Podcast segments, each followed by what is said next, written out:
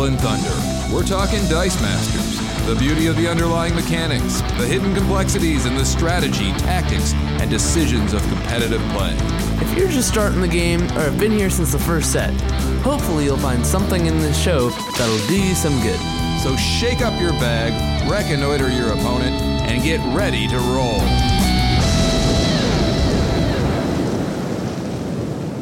Well, falchera, Shahag. Welcome back to you two. All right, saddle up and let's get ready to ride, because we've got something special going on today. I don't even want to call it an episode, because it's a celebration, right? Kinchagajim. You betcha. We've been teasing this thing for months now, and here it is upon us at long last. The Hall of Fame induction. First ever. Boy, howdy, G. Wilkers. But before we launch into the festivities, let's lay down some context. Spool away. Right. When we were designing the show, one of the things we really wanted to do was to celebrate the lore and the history of the game, and to tip our proverbial caps to the people who, in their own special way, have left an imprint on the game, or have gone beyond the norm to breathe life into the community. So our idea was to inaugurate an unofficial Dice Masters Hall of Fame to properly recognize the retired or semi-retired giants of the game and or pillars of the community. Each week, we ask our guests to nominate someone for the Hall, and we promised that at the end of the season, we would count up the nominations and make an induction. And the time is now. Well, as fate would have it, there were a lot of worthy first ballot candidates. Honestly, we didn't have enough guests to nominate all the deserving souls. And unsurprisingly, out of our seven unique guests, we had seven different nominations. Which means that we were put in the unenviable position of having to break a tie. So let's review the candidates. From the first show of last season, Patrick Shadowmeld Barley nominated the King of Dragons himself, the Terror of Southern California, the great and legendary Michael Lee. In episode two, current world champion Ben Scott nominated a Brewer's Brewer, a Dice Masters evangelist and opener of minds. Folks will remember him from his days with the Double Burst crew. Of course, we're talking about the one and only K O King, Russell Love. Then on episode three, Alex Rodriguez pointed his finger north, to the land of my upbringing, to the mighty Mitten of Michigan, and to the Motor City itself. And he singled out the two thousand eighteen U S Dice Masters champion, Alec Junior Shrake, and threw his deserving name into the mix. In episode four, we powwowed with the archivist himself, the keeper of lore, who nominated one of the original deep thinkers and proselytizers of the game, a tremendous player in his own right and founding member of Dice Anon, the great Nick Pham. Then in episode five, the Sultan of Swarm, Mister Truby Turner, nominated a legend from the Four Horsemen scene in Morgantown, West Virginia, the founder of Sidekicks and Shields from back in the day, the first Lumen of the Lumen clan to chuck dice in this game, Mister Dane Lumen. And in episode six, Steven D M Armada Cookus shined his light on one of the original titans of the game, hailing from Steven's own locale, the great state of Texas, the first U S national champion and runner-up in the first Worlds event, the original maker and breaker of metas, not to mention a member of Dice Anon, the dastardly David Walsh. And finally, Dice Master's very own living tribunal, the ruler of rules, Mister Paul Kushner, nominated the force known as Endymion, a k a. Chris Lanise, not only for his incredible success as a pilot, we're looking at you, Salt Lake City Gaming Con, but for his continued behind-the-scenes support of the game and for his work as a judge in several of the U S Nationals and Worlds tournaments. So that's a mighty list of names. Indeed. All of them incredibly worthy, and we should mention, before we go any further, that once you're nominated, those not selected today remain in the nominated state, ready to be selected in the future. If some future guest chooses someone who's already been nominated before, then that person now has two votes toward a possible induction, which will hopefully take us out of the precarious bind which we find ourselves in at the moment. Yeah, because we had to break the tie. Well, fortunately on this occasion, some of the work was done for us, because several of the players who were retired at the time of their nomination came out of retirement, at least temporarily, to play this past season. And that's good news for all of us to still have them in the game. Yep.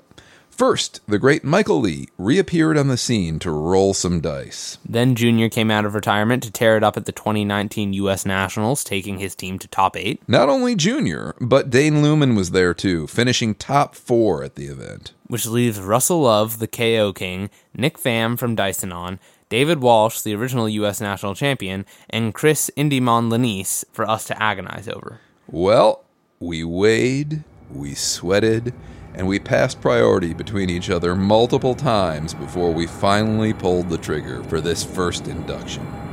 And it's my great honor to bring to the show today the one and only original U S National Champion, Mister Formerly Weapon ten himself, David Walsh. David, welcome to Rolling Thunder. Thank you so much for having me and for everything. That is amazing. I'm so, I don't know, surprised, I guess. It's been it's been a bit of a gap between the last times I paid attention and all of this great stuff and the way that the game's kind of picked up. So, yeah, thanks so much for having me on. How's it going? Oh, it's great. And it's a great pleasure. Like, one of our big things in the show we like to do is kind of celebrate the history of the game and point out ebbs and flows of the meta and things like that. So it's a real pleasure to have you on the show. We were excited when Steven nominated you. What was that, episode six or seven? Episode, like I think it might have been episode, yes, six, episode six. Okay. Well, cool. Well, welcome to the show, David. How are you?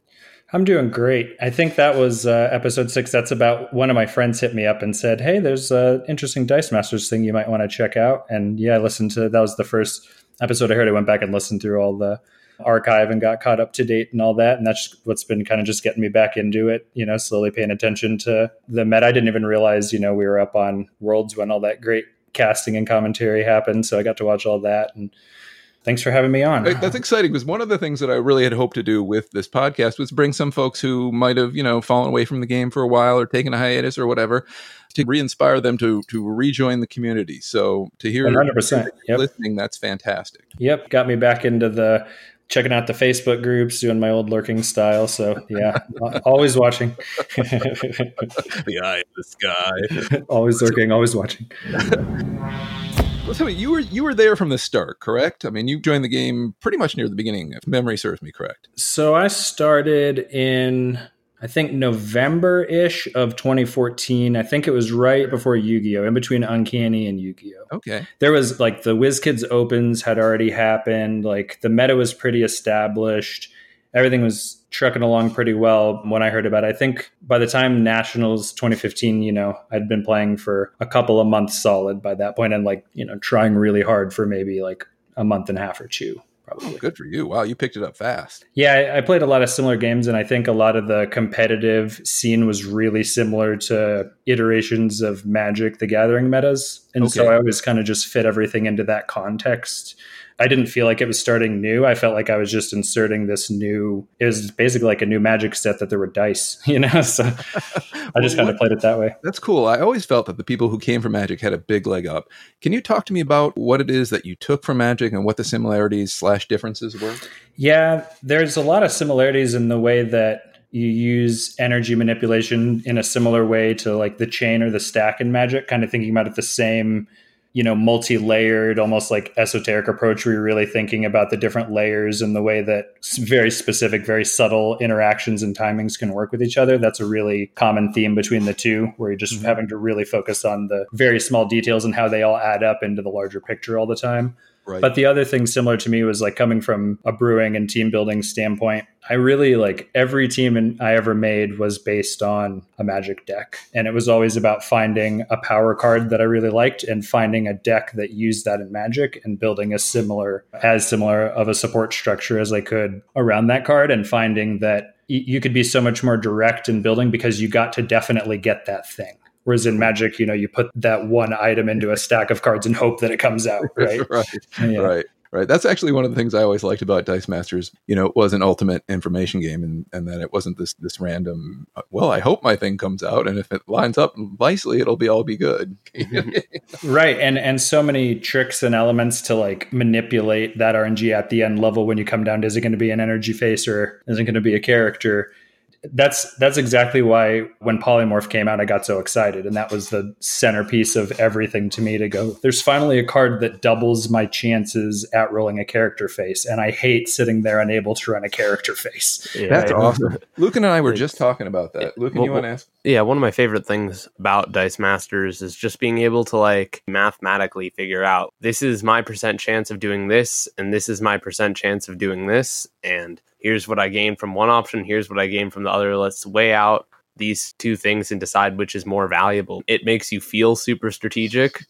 Oh, yeah. It's kind of cool. And there's endless layers where you can sit there and talk with your buddies, which is the most fun to me. You know, me and Kelly and our, the Dice Anon guys and everybody sitting around just saying, oh, well, if you do that, then I can do this. But if you do that, I could do this. And I could bring this extra card and throw a new wrench in the whole scenario. And that's where we just ended up multi-layers deep into that and getting to the point of like, Prismatic Spray, I, I was known because I hated that card so much, because it was the ultimate of like, take my giant stack of possibilities and scenarios and just say, nope, none of that works anymore. Like, oh, great. Nowadays, that just results in like, well, I throw this at you and you throw that at me and I throw this at you and you throw that at me. Now I have twenty-five cards on my team. What are we going to do about this? Right. And yeah, the ninja battle of getting back to the core of what makes sense, right? Yeah, exactly. Well, there's two things you brought up that I want to get into more deeply later, but I can't pass up the Polymorph discussion as we go on. You had described hmm. your teams at one point as Polymorph teams. And, you know, at first blush, a lot of folks would have said, oh, they're a Wolverine team or they're a Hulk team or or whatever. But no, I yeah. love that you said Polymorph, because it's such a great card. You just talked about the percentages going up with Polymorph. Can you can you elaborate on that a little bit for the newer player? Yeah, so Polymorph, the idea for a polymorph-centric deck came off of a deck from Magic called Gifts Ungiven. I am the Sky Lucan breaking in here to read out the Polymorph ability. Polymorph. Swap a fielded character with a non-N P C character from that player's use pile. Spin the character to level one. This does not trigger when fielded effects. Global. Pay a mask. Spin one of your characters down a level to spin another character up a level. We now return you to your regularly scheduled program. To me, it's a similar percentage-based equalizer where you're saying, if you have an answer, I can negate that answer by default by the way that I played in the first place. And yeah, percentage-wise, I only look at Polymorph as, okay, if I buy two Wolverines and they both show up, it's not really handy because you can only swing one Wolverine at a time. But if I buy a Polymorph and a Wolverine and Wolverine shows up, then I can buy a Hulk and the other person gets to crap in their pants, you know, and have an unfortunate day. So, you know, the few times, I don't think that happened more than like twice on stream where I had, you know, got that deep into what that team was built to do. Right. But the whole, like, in a lot of the commentary where they talk about that I didn't bring ping because I didn't want to have my Wolverine killed off was absolutely correct. But also the fact that Hulk wasn't supposed to be pinged. I wasn't trying to do that strategy. I didn't want to get Serena'd and I didn't want to get Human Torched and I didn't want to get Gobbied. And right. As soon as I put Hulk on, I turn all of those things off. And people who, at the time, especially the meta, was really centric to those cards. And all of those mm. teams, I just had free wins because no one had a backup. They didn't know what to do. Interesting. And so I was like, why do I need to ping him? It just turns off the stuff I'm scared of. But getting back to the question, it really was all based off of the pivot possibility that Polymorph introduced, on top of the fact that my first three or four turns were all based on just setting up Polymorph. I never... The couple of games that I had on streams where it was recorded where I bought Gobbies or Serenas or anything that wasn't just Polymorph was because I literally like got super screwed. And my Gobby was there for if somehow I rolled three bolts. Right. And, and that happened twice on stream. So Gobby got purchased. Like right. Serena was there for if I somehow rolled three fists. You know, it's like they were just literally fixes for like the worst possible case scenarios to be like, okay, at least it's a super rare that comes out of that. But the core plan was always to get the sidekick to Blue Eyes in the Polymorph buy. And if I was afraid of what the other person was about to do, I'd buy a Hulk. And if I wasn't, I would buy a Wolverine. And most of the time I ended up buying a Wolverine because the level of pressure that I knew I was coming with usually wasn't matched because we already had my first Spider-Bomb team nerfed at that point. So I had to do something else. I'm just wondering, now nowadays we don't have P X G anymore. So I'm mm. just wondering how you think that that affects the strength of Polymorph. Yeah, hugely. But the whole way that I played was built off of P X G. You could almost say, you know, my teams were a P X G team first, then a Polymorph team second, because in my opinion, if if I were running the game, P X G would just be a default effect that occurred as a rule, and Professor X would just be the ultimate character of the whole game, especially because he's awesome anyway. Um, so so I, I, I take it you really miss Professor X. Yeah, that's the one thing that keeps me from like really diving back in to the game at any point is I constantly check back in and say, like, have they done anything to replicate the P X G effect? Then no, I'm out still because well, they, they have some stuff. They've coming just, up. They've done it so that you can't do it on your opponent's turn, which which nerfs it significantly. Mm-hmm. But interesting. It's interesting to see when you came into the game. You came in after P X G was a thing. Yeah, so everybody knew how to use the experience it. Of before it.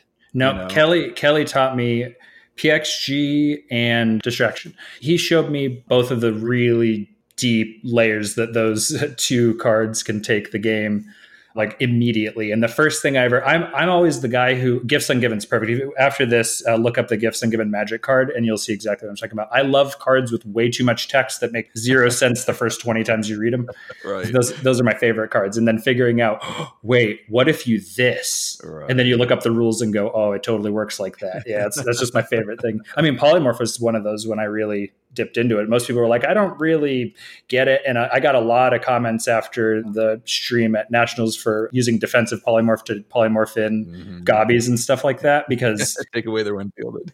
Yeah. So a lot of people hadn't even really thought about like, well, what if polymorph just shows up for no reason? And it's funny because there's actually a mistake that Kelly and I missed in the very first match where he goes through with his P X Gs and ends up moving over Gabi because just effects and the way stuff works when I still have a chance to polymorph it in, right. um, which he definitely, you know, he wasn't trying to be mean or like he totally just did it because he knows exactly what I'm going to do. We're all just going through the motions to the next turn. But this is one of the few times when it was like, oh, actually, I'm not about to swing Wolverine at you. Like you think it's going to happen. I actually need to be polymorphing in Gabi, but Gabi's already been moved. But uh, yeah, that was the one time like it looks like a way bigger misstep. And then you realize like, oh, wait, we both messed up. Fair enough. Right. Well, it happens to the best of us. Well, I'm going to just run down your team so that people who are listening who might not be familiar with it. And by the way, all this stuff will be links and things for all this stuff that we're talking about in the show notes. But your team, your Nationals team, the two thousand fifteen Nationals team was basic actions were Relentless and Polymorph. Hmm. Characters and the action cards were Psylocke, Quantum the Assassin, Black Widow, Serena, Green Goblin, Gabi, Wolverine, formerly Weapon ten, which is the card that I really think about when I think about your team. Doomcaliber Knight, Fiendish Fighter, Hulk, Green Goliath, Professor X, Recruiting Young Mutants, and Blue Eyes, White Dragon, Monstrous Dragon. Now, Blue Eyes and Doomcaliber are there for the globals for the most part, correct? Yeah, those are never going to be bought. Yep. Right.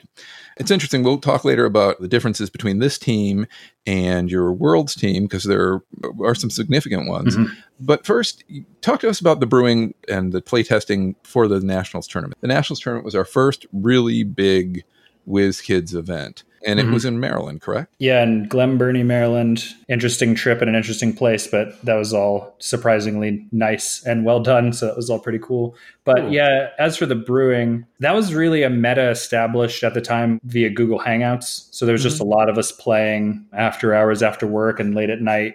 Lots of people. We all met up on uh, the Facebook group originally. I don't think that actual Facebook group exists anymore, but... yeah, a lot of playing with Scott Hill and Kelly and Dice Anon guys. Mm-hmm. And so that really like showed me like what people think is good because people would show up to that and we'd all try hard, hats on, and do our best and try to be tournament level. And at the time, what were the other type of teams that mm. you were facing generally? The main control thing was like a distraction-based beast team. The beast that you make a beast wall with and you don't want to hit him, that guy.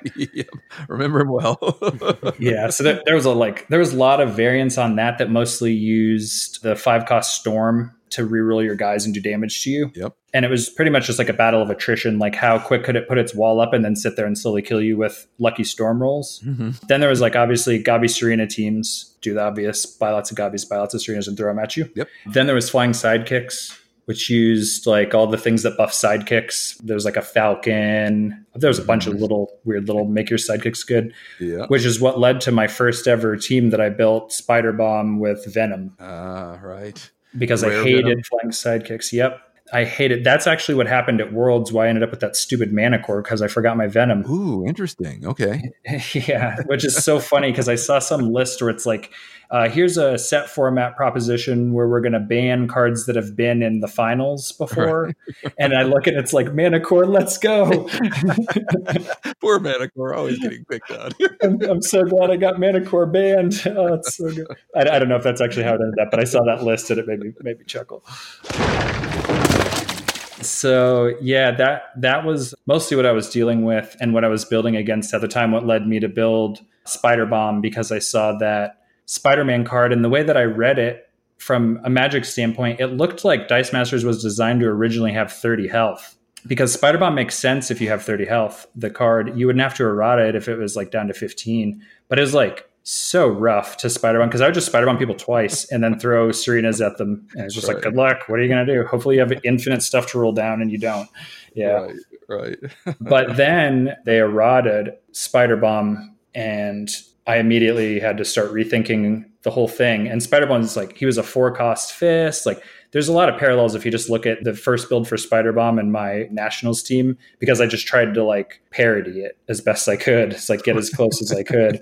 Well, for those of us who weren't around at the time, could you remind everybody what the errata was, what it was before and what it is now? They went from, it used to take half of your opponent's health just when you attacked. Right. So you didn't actually have to do damage. I think they eroded it to you have to do damage. Or it was one or the other. He couldn't do damage and do combat damage, I believe was right. The thing. He used to be able to do his effect and do combat And damage. do damage. Yeah. So if you relentlessed him through, it was just like, hey, you're at five, deal with this. Yeah. Right.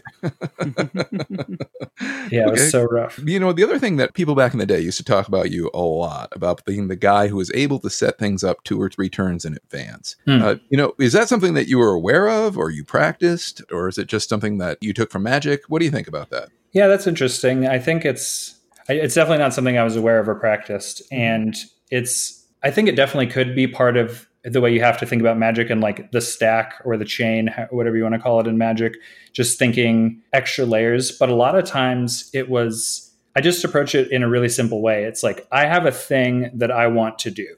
Look at my Wolverine team. We're not really hiding it here. There's no secret. I want Wolverine to hit your face as hard as I can.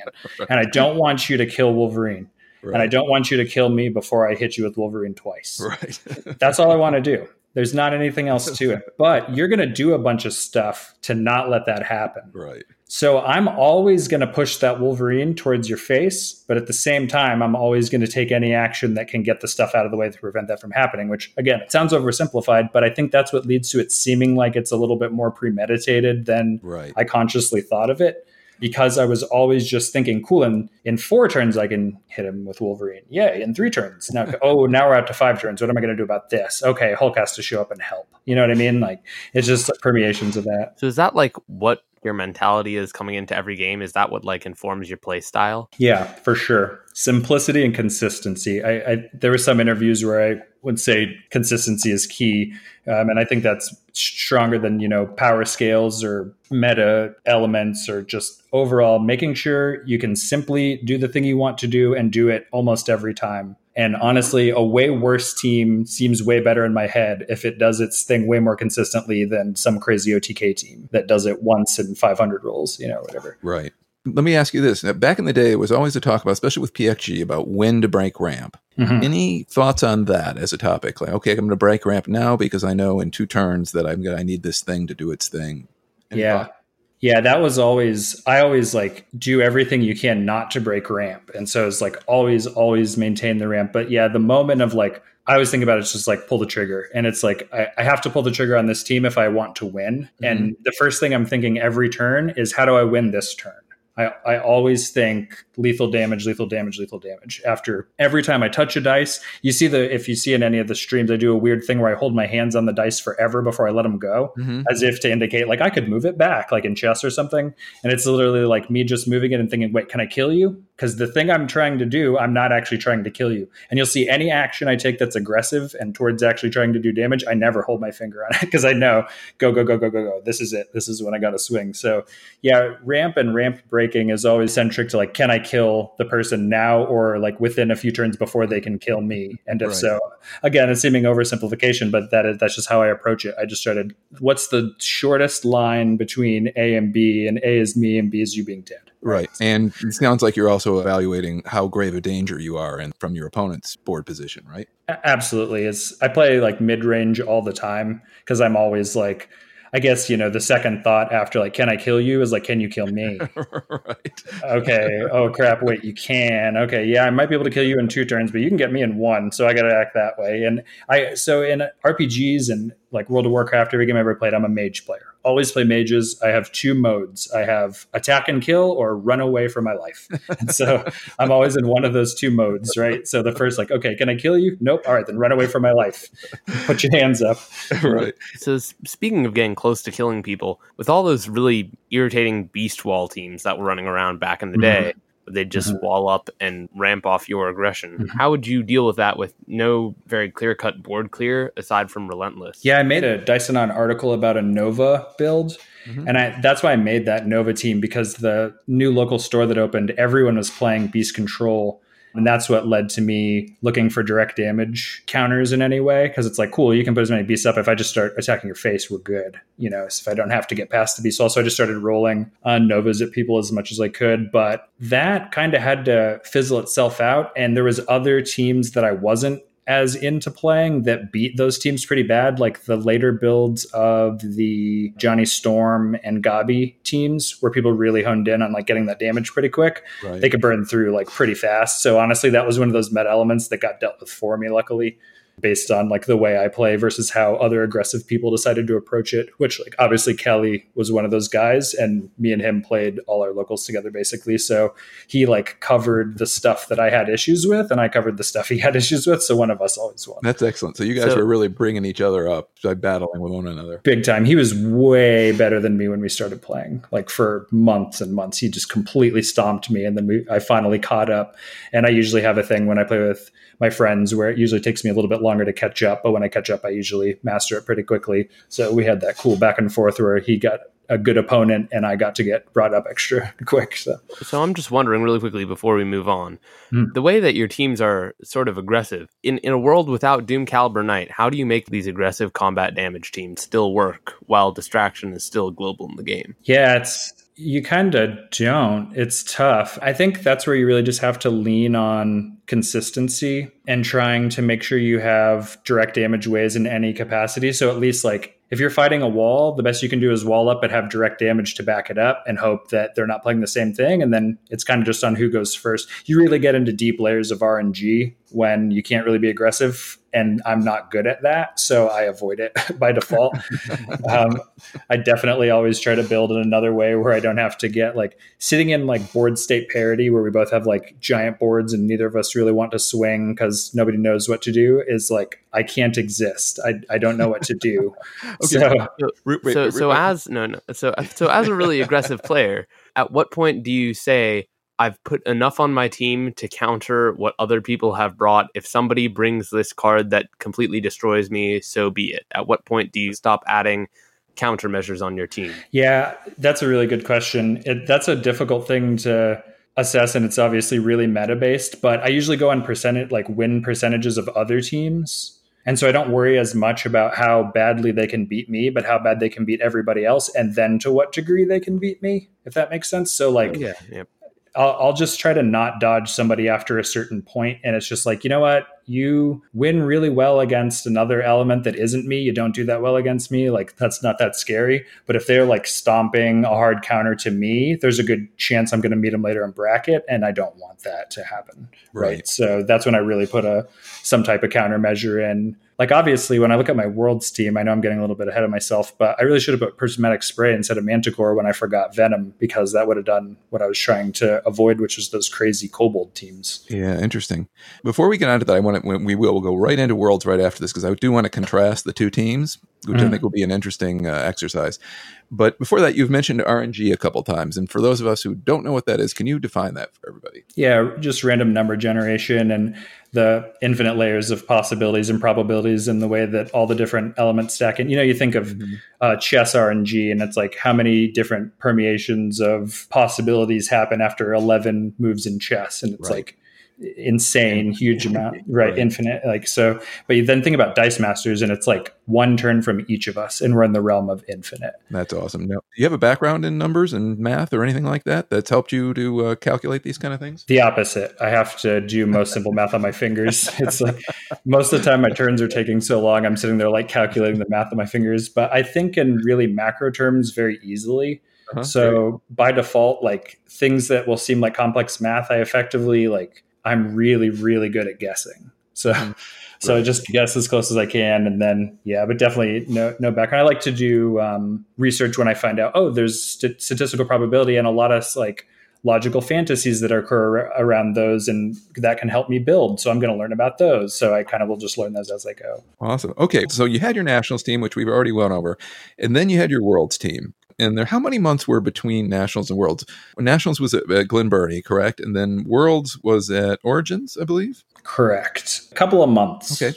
So there was a couple of months for people to kind of take a look at your team and then try to tech against it. And you made some adjustments too. I'm just going to run down your Worlds team so that people can remember the same basic actions, Polymorph and Relentless. Mm-hmm. And you had three of your other eight cards were the same. You had, of course, Wolverine, formerly Weapon ten. You had Professor X, and you had Blue Eyes. Both of those mm-hmm. were there for the global. Yep. But the rest of the cards were different. You ran Lord of D, Dragon Protector. Mm-hmm. You ran the Manticore, what we just talked about recently. Good old Manticore. You ran Doomcaliber Knight, but not the one with the global. You did the Action Hate one. Yep. Uh, I'm assuming that's because of Prismatic Spray, but we'll talk about that. Mm-hmm. You had your Spider-Man Webslinger. Mm-hmm. Genzo Trap Destroyer was your last edition, who's also a really strong card. So can you talk to me about the... I mean, this seems like a little bit slower... Mm-hmm. but potentially pretty controlling and nasty. Can you talk about the changes you made and why you made them and any regrets? Yeah, they. I had to change a lot of stuff because, like you said, after that, the Polymorph teams really caught on mm-hmm.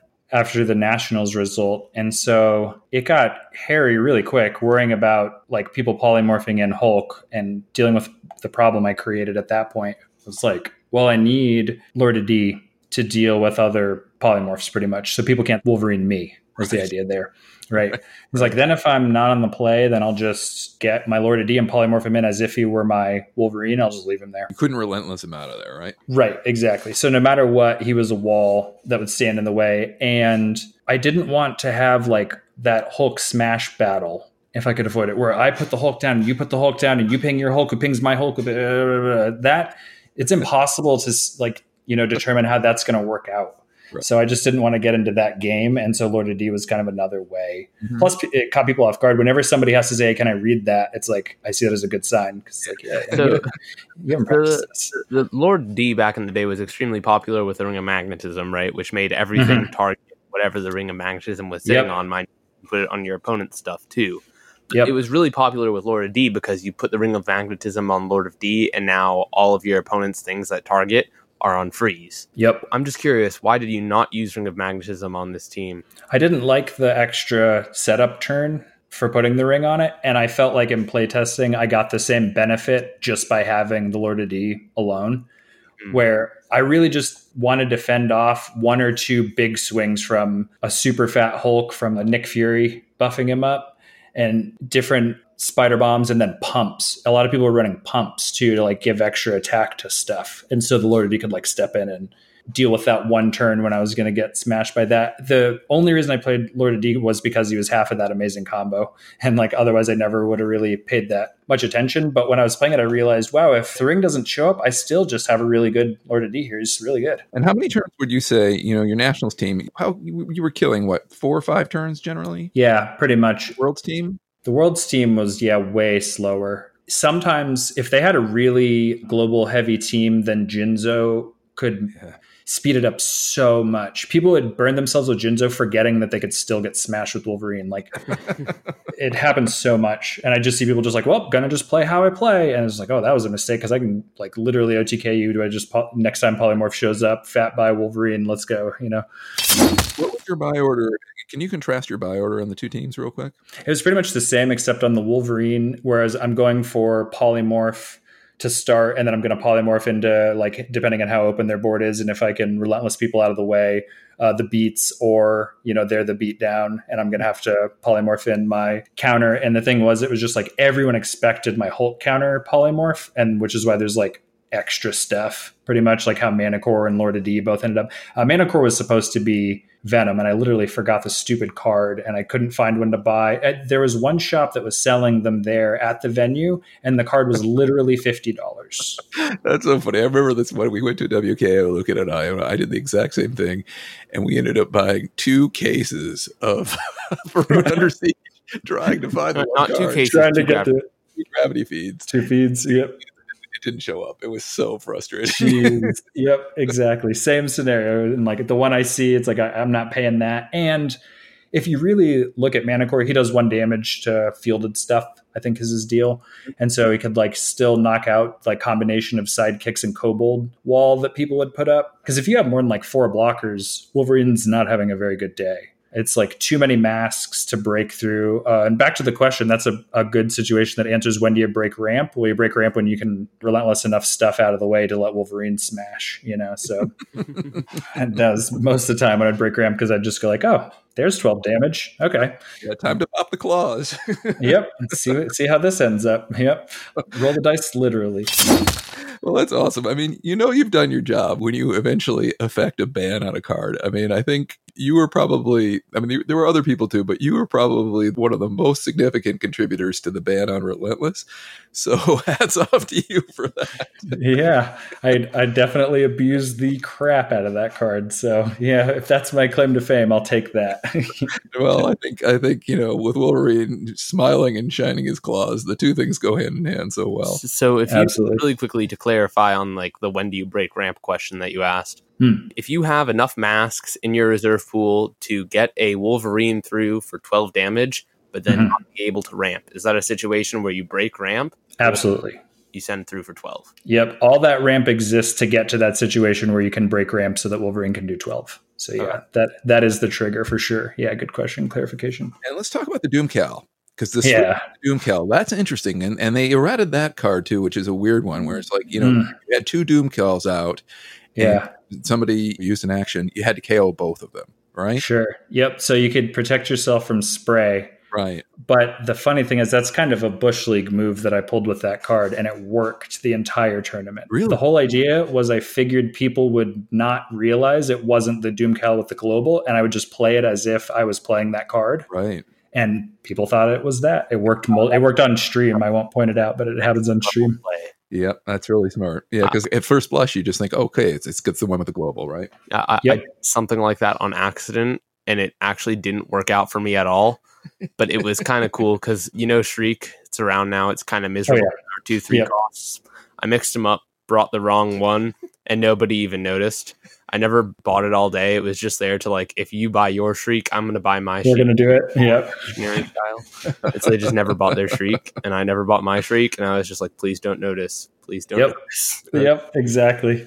Yep. It happened in a game that I played with Dice Anon guy now, but um, I was testing counters for Prismatic Spray, and I ended up getting a swing through, and I'm like, that's weird, but I didn't choose distraction. He's like, because you would have just Doom Calibered. I was like, that's not him.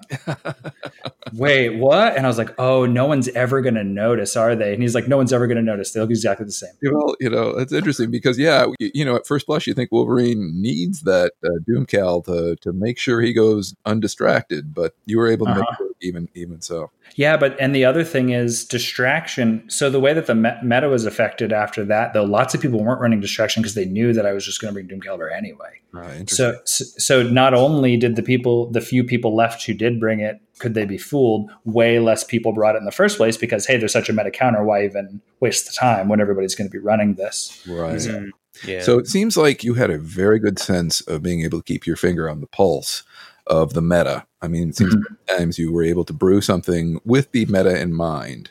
Mm-hmm. How much is that instinctive? How much that is, is that play testing? I, what do you think about that in terms of just having a sense of the meta? Yeah, I think that's probably a lot of play testing. And I'm just a fairly neurotic person when I get into something. I just, I think about it all the time. I feel like there's just an extra process in the back of my head, always kind of spinning on something. And when I'm really into a thing, it's that.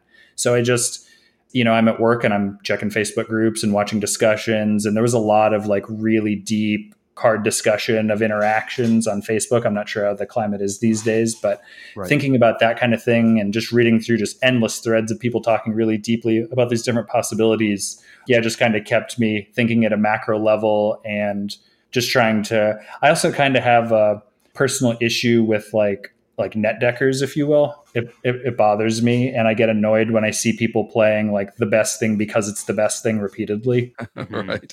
And so I just, I get this weird extra level where I, I have, I'm, it makes me just want to show them, you know, like, no, there's a better way. If you just play the same thing, there's always a way to beat that same thing. Right. Yeah. It's like, no matter how strong it is. So, so, so when you're playtesting against all the teams that you can imagine, mm-hmm. do you decide what team you end up using based on what team you anticipate being the most popular, or mm. do you anticipate the strongest team always being mm. the most popular, regardless of what's going on online? Yeah, I, I usually do kind of assume that the strongest team is going to be the most popular from that just initial set of any competitive game I've ever played. There's just the subset of, I call it the Ryu, because if you go to Street Fighter and like Ryu's the best character in Street Fighter two, and there's a certain people who will always play, you know, the quote unquote best character. And I think that's like strangely the majority, which is like, that's fine to a degree. It's just when you see stuff that everybody has unanimously decided is like kind of unanswerable without taking extreme measures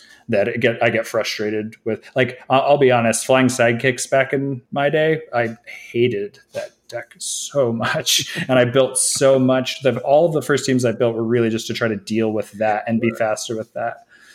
So yeah, I really, I play, when I'm playing, I do assume like if something's strong and obviously fast, I usually assume that that's going to be fairly popular. But you can also do the same with like if something's really controlly, like for the Prismatic Spray team, it was just like, like there's no question about the layer of control this adds. You roll this, it shows up, you play it, and it sucks for the other guy. There's right. no other variable here. So do that. Right. It seemed yeah. like Genzo also kind of started rearing his ugly head in between Nationals and Worlds. He really started to show up a lot more. If, if yeah, that be correct. No, you're right. And that, and that was, and I'm not taking, you know, it's not trying to take credit for the situation, but that was a lot of uh, how Polymorph changed the meta in the sense of like for the high cost guys, there's an extra layer and risk of buying something that costs more than four, because then if it doesn't show up, it's like significant investment that's been wasted. Whereas if you have the additional Polymorph roll to get that huge guy in, then, you know, it's not as big of a risk. And then especially with Blue Eyes in there. So before we could, you know, Blue Eyes buy and do all sorts of stuff to get Jinzos in there and then hope that they showed up on the turn that they needed to right. show up. But then if they didn't, you were pretty much screwed because you had this weird shield cost now and all that stuff. But right. but yeah, polymorphing him in and just saying like, yep, here you go. Turn right. three or four. There's definitely this dude. Extra, you know? You go, your heart out.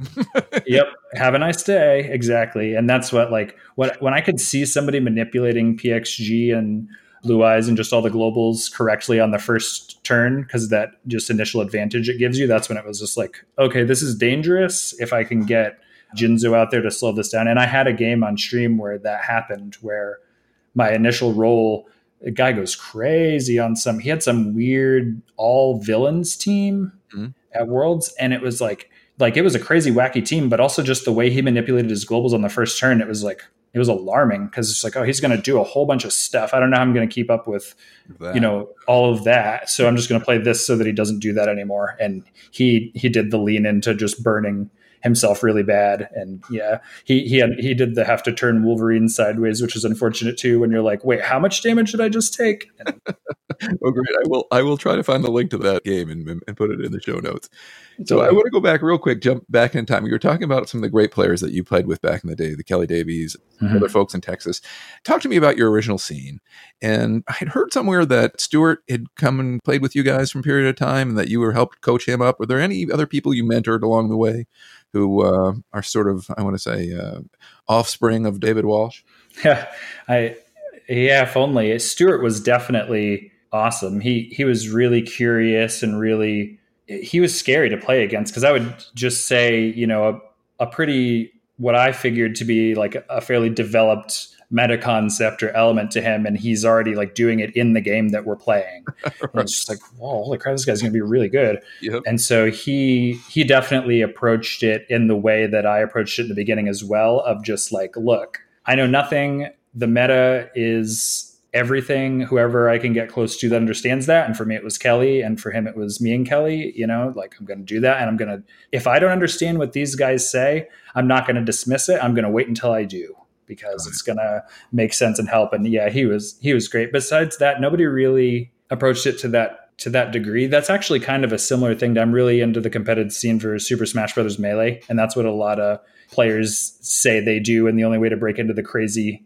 game that is Melee is to, to find really good people and find a way to play with them. And so, yeah, we, we both kind of followed suit in that. And I don't, I haven't seen anybody else really do it to that degree w- w- for myself, you know, that you could say is like any type of Uh, mentorship in any way. But yeah, he came and played a lot. Our local scene was, that was when it was like down to Kelly and I, and it happened, unfortunately, where like Kelly and I were definitely the tryhards in the city, where some people were trying to playing to win, some people were playing to have fun, and I definitely don't play to be mean, but I always try to win, because right. It's just my nature. Um, and so there hit a point where, especially after we were first and second place Nationals, we thought more people would show up, but like less people did, because uh-huh. they, they thought that they, yeah, didn't really have a chance. It's like, oh, those two guys are going to win.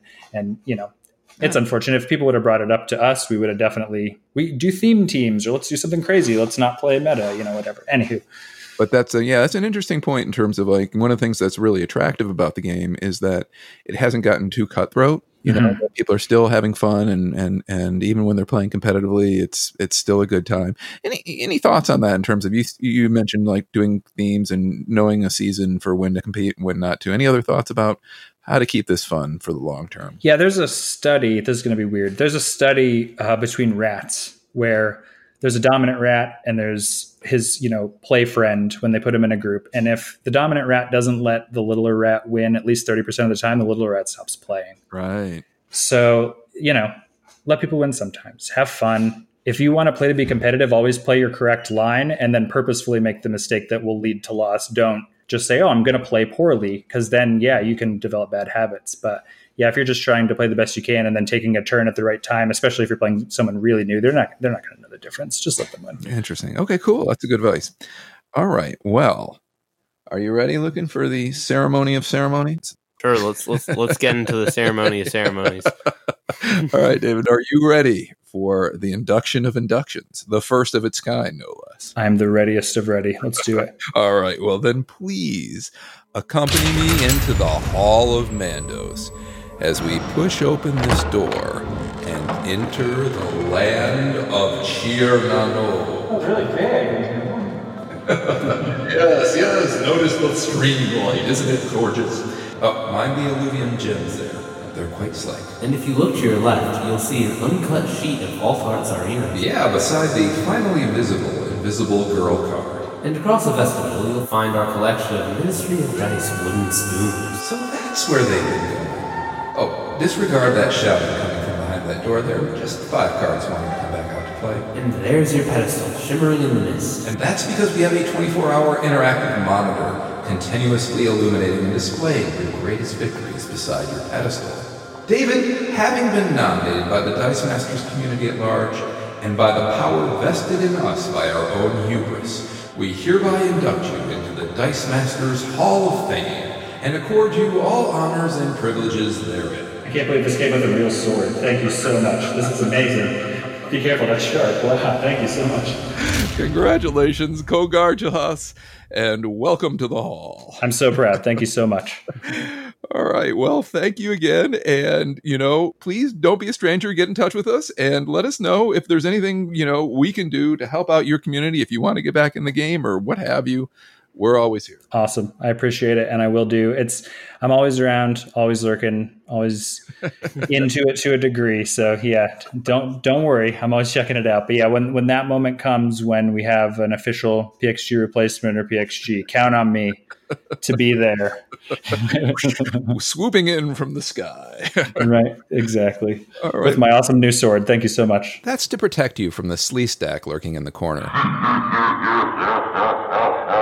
Thank you. All right. Well, our first inductee is in the books. Woohoo.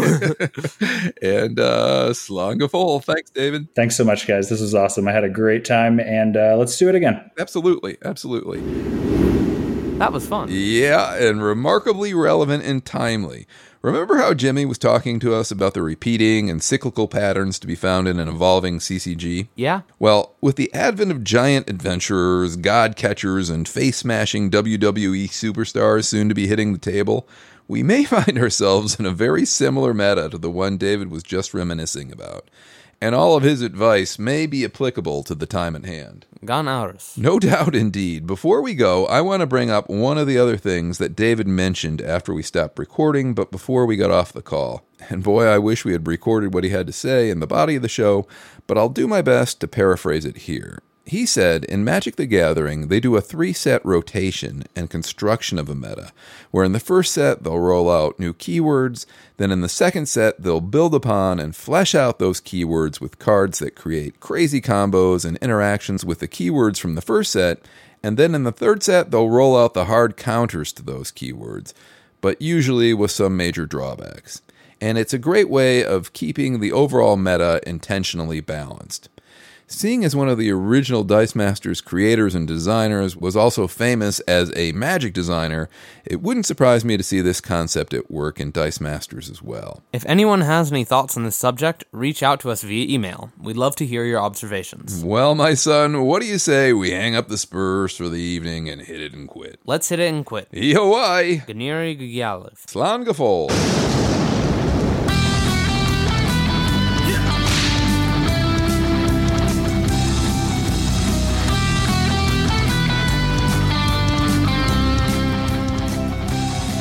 Well, that's the end of Turn five, my friends, and it's time for the final clear. We hoped you enjoyed today's show. You can find us at rollin thunder dot x y z, without a G or an apostrophe, where you'll discover all the links necessary to listen or subscribe to the show.